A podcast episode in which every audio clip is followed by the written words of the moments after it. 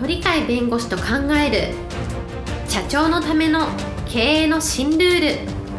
この番組では企業が選ぶ弁護士ランキングで税務部門1位に輝き70冊以上の本を出版し多くの経営者を支えてきた鳥飼重和が社長経営者独立希望者起業家のための経営の新ルールについてお伝えしていきますそれでは今回の番組をお楽しみください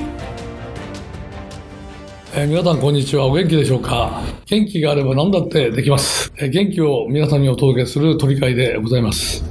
はい、パラリーガルの高瀬です。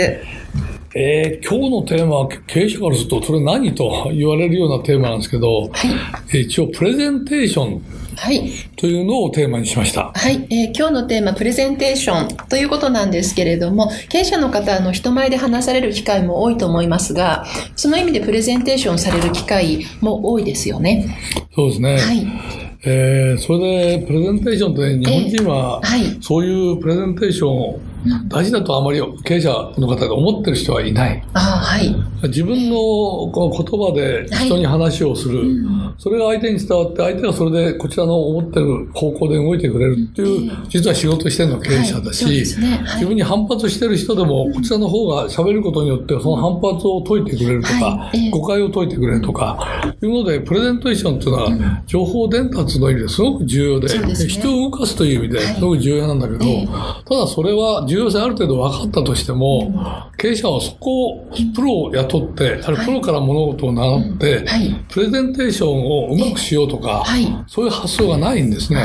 プレゼンテーションをプロに習ってうまくなるものなんでしょうか？えっ、と、例えばアメリカ大統領っていうのははい、プロを雇って、そうですね。あのどういう服装にするかっていうのもあるし、自分たちがあの発言するときに、ええ。どういうことをキーワードにしたら、ええ。ープレゼンテーションとしてうまくいくかっていうのを教えてくれる人もいるし、自分の発言内容をちゃんと、えー書いてくれて、それに基づいてちょっと話し合いをして、えーそあのその大統領らしくて人を動かせるような言葉、しかも象徴的な、い。えー言葉にはい。表現し直すっていう、そういう人も雇ってるし、場合によっては、どういう声を出し、どういう、えー話すそこで、ね、やったら受け入れてもらえるかとかっていうようなところを実は、えープロに教わっている、うん大統アメリカ大統領って数人いるんじゃないかと言わはいれてる。、ええそういった最近の、はい。えー安倍総理を見ると、はい。前と違って、喋り方が非常にゆっくり喋って、はい、えやると言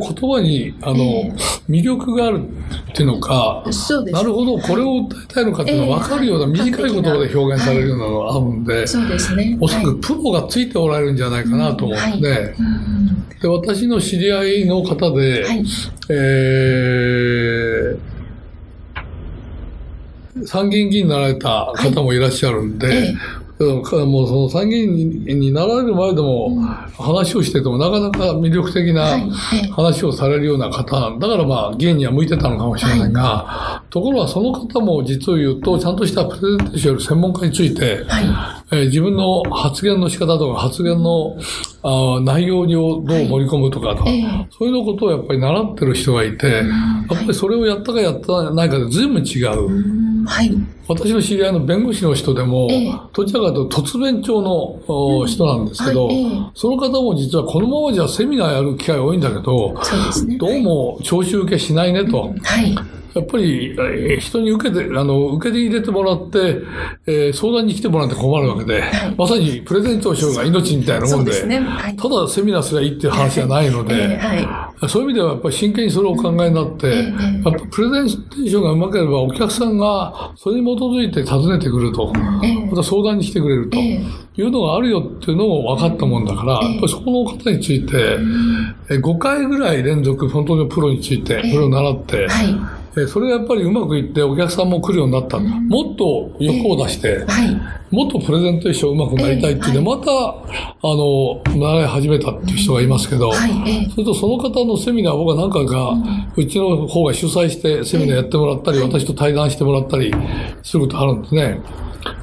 前とセミナーの内容が違うんですよ。内容が違うんですか？つまり従来だったら僕も僕はあまり変わってないですけど、レジュメを作って、ええ。レジュメを見ながらそこで、あの、えー言いたいことを、はいうん僕の場合であの随分か内容を変えて喋っちゃうんですけど、そういうレジュメ中心にやる、そうですね。うんやり方が普通、はい。その方もそうだったんですよ。ええはい。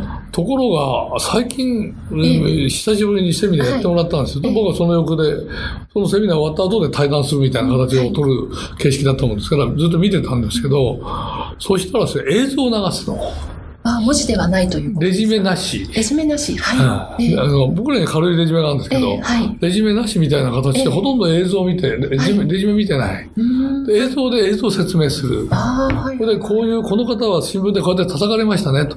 ええ叩かれた時の実は言葉がこの映像にありますので聞いてくださいみたいな形で有名な方が、はあの、まあ、労働問題だったんですけど、労働問題で追いやられて経済者の地位を、えー失うという、そういう人の話をしてましたけど、お言葉でこの人はこういうことを言ったからダメですよっていうんじゃなくて、はい。ええ実際にその方が言った言葉をそのまま、あーちゃんと映像にある言葉をちゃんと言ってると。ええいうのが、ちゃんと、えー、まあ、いろんな、あの、問題があるから、はい。その人をだと、えー特定されないような言葉遣いも実は使って、はい。少しは、ええ。あの、個人情報を保護してるところあるんですけど、は 説得力あるでしょ？そうですね。いっぺんに見たら、あ、そうかっていうのは、言葉で説明しても頭で理解できないけど、映像を見ると理解できますよね。そうね。ええ。そういう例をズバズバズバズバ、最初から最後までその映像。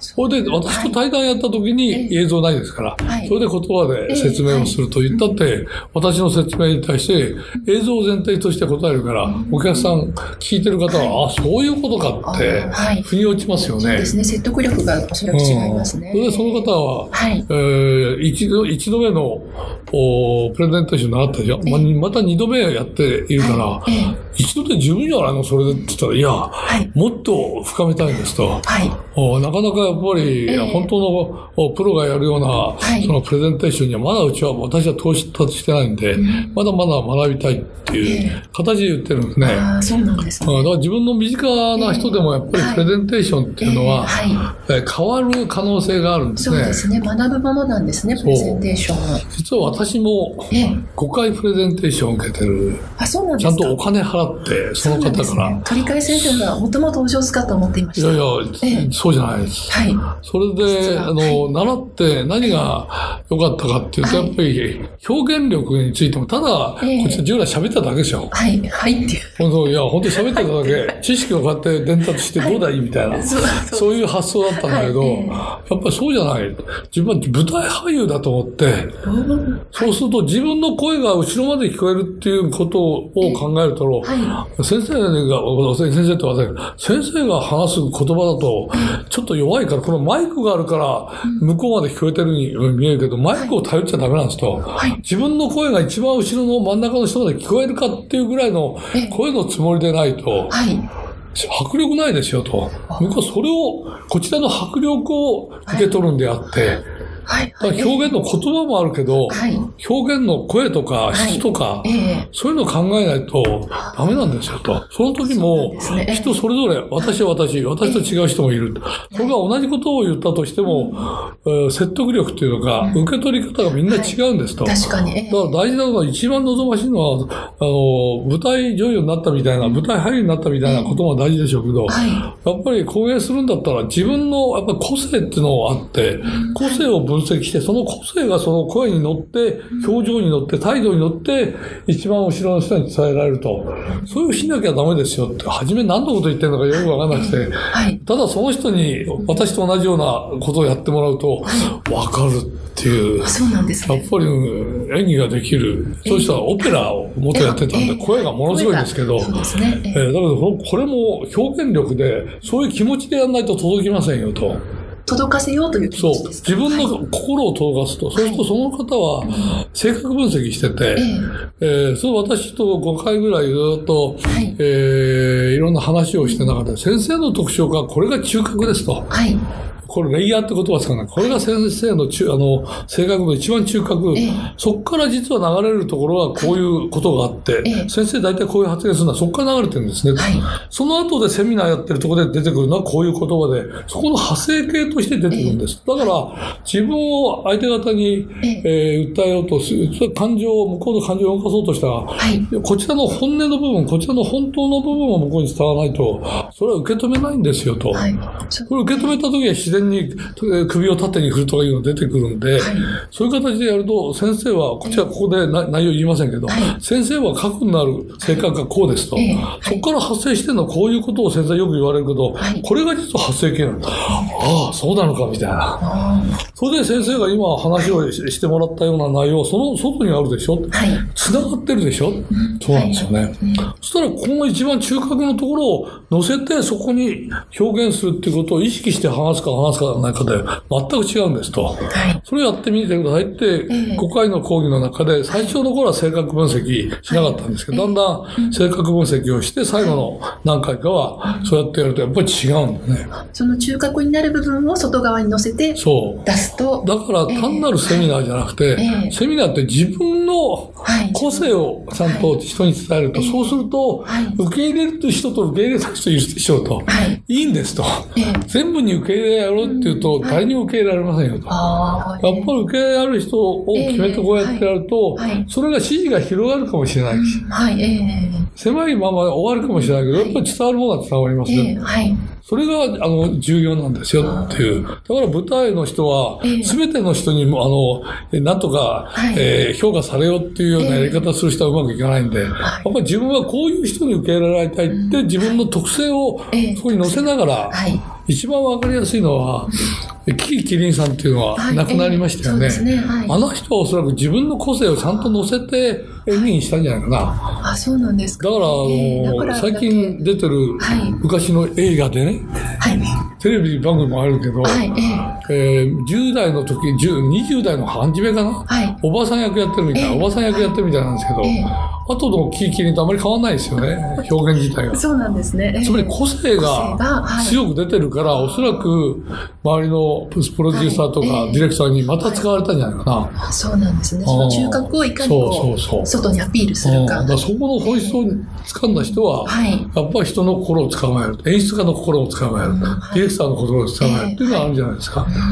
今日はそういう意味では、あのはい個性が大事だねと。だからプレゼンテーションっていうのはやっぱ学ば、学んではいいただくことは重要だということを申し上げました。そうですね。はい。今日のテーマ、プレゼンテーションでした。ありがとうございました。えー今日も一日元気に過ごしてください。はい。ありがとうございます。